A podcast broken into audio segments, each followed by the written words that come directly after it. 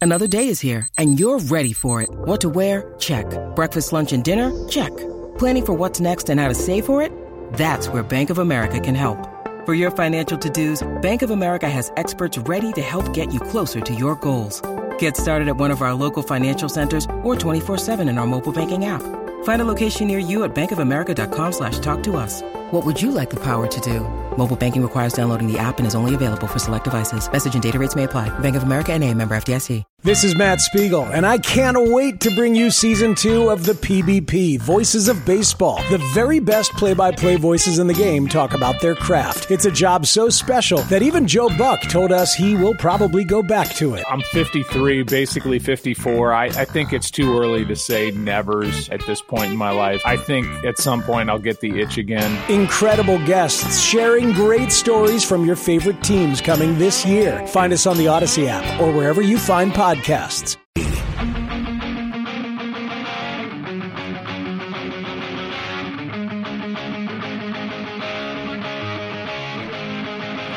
All right, the offspring on a Friday morning, 527. Um, Alan Jerry until uh, 6, Boomer and Geo then.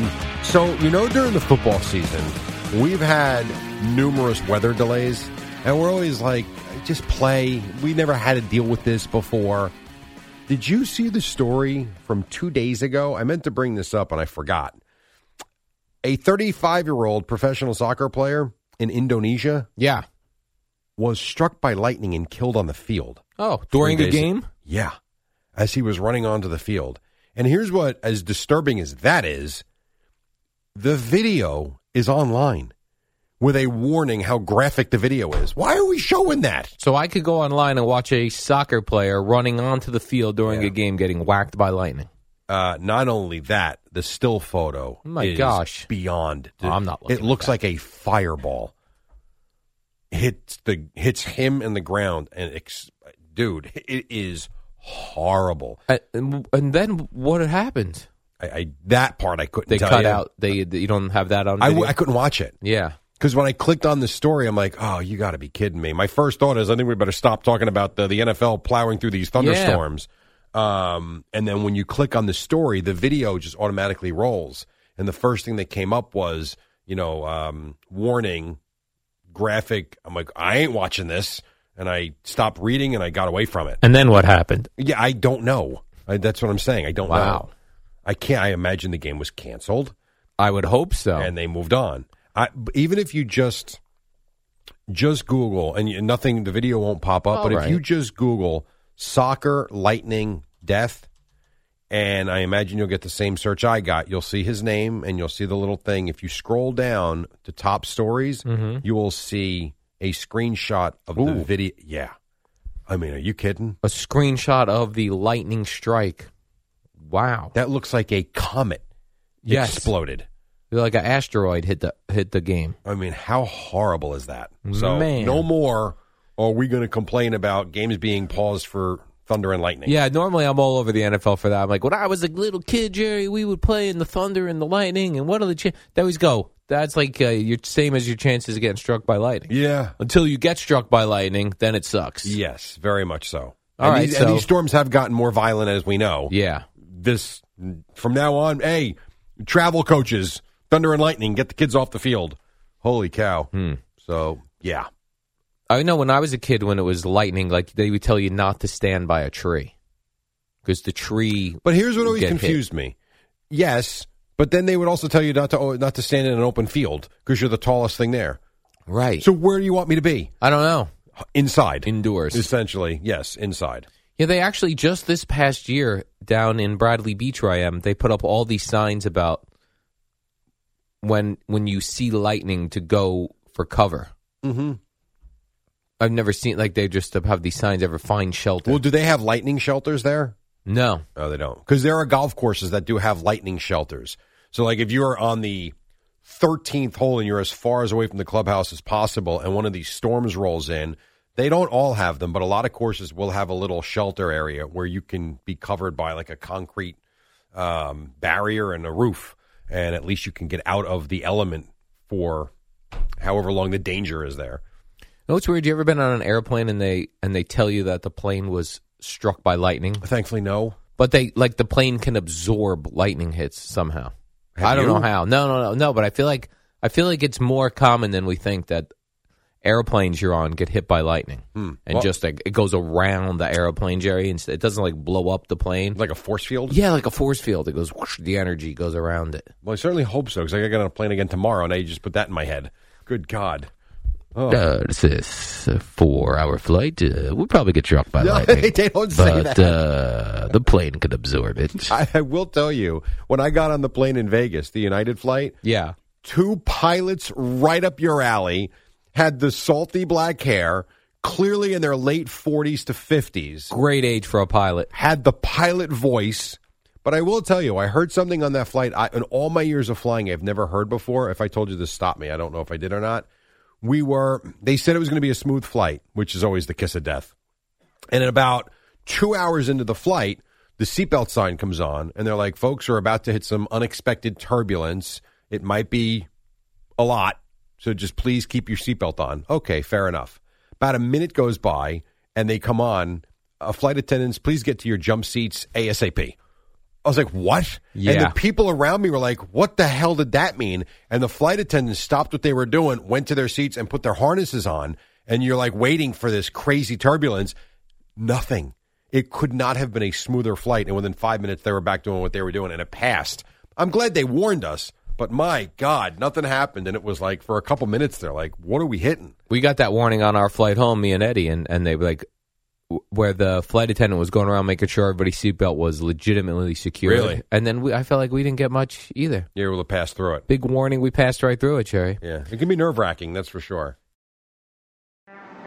What up, y'all? It's your boy Danny Green, three time NBA champ. You either rooted for me or rooted against me. Join myself and my co host Harrison Sanford on the Inside the Green Room podcast. It's a podcast that brings you never before told tales from the locker room to candid interviews with basketball legends to breakdowns of what's happening in the NBA right now. Whether you're a diehard fan or casual about your hoops, this podcast brings you the game like never before. Follow Inside the Green Room on the Odyssey app or wherever you get your podcasts.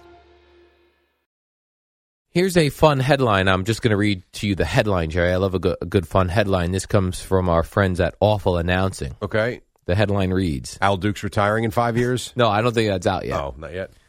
WFN's Sal Licata insists he's not a clown while dressed as a clown. I played this audio yesterday, and the video that goes along with it is hilarious because he looks like a fool. That's just like what a great headline. He's not a clown while dressed as a clown. Yep, that sounds about right. That's our guy Sal.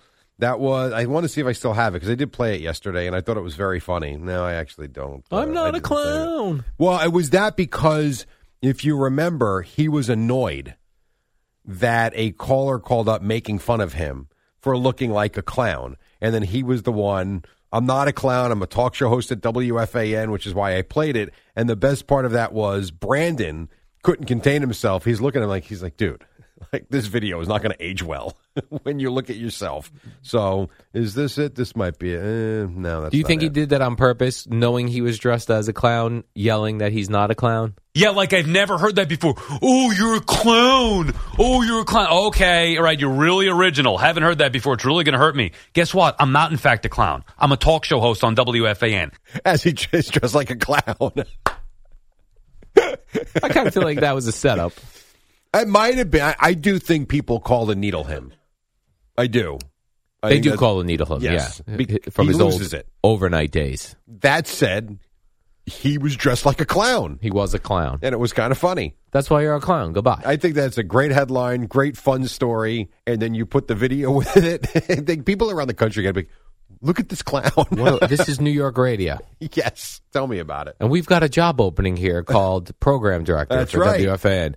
You got to come work with a bunch of guys dressed as clowns and wrestlers. You got to run clowns. Yeah, I feel like Brandon didn't get as much love for his outfit Right. as Sal did because I agree. Sal's so crazy. Yeah.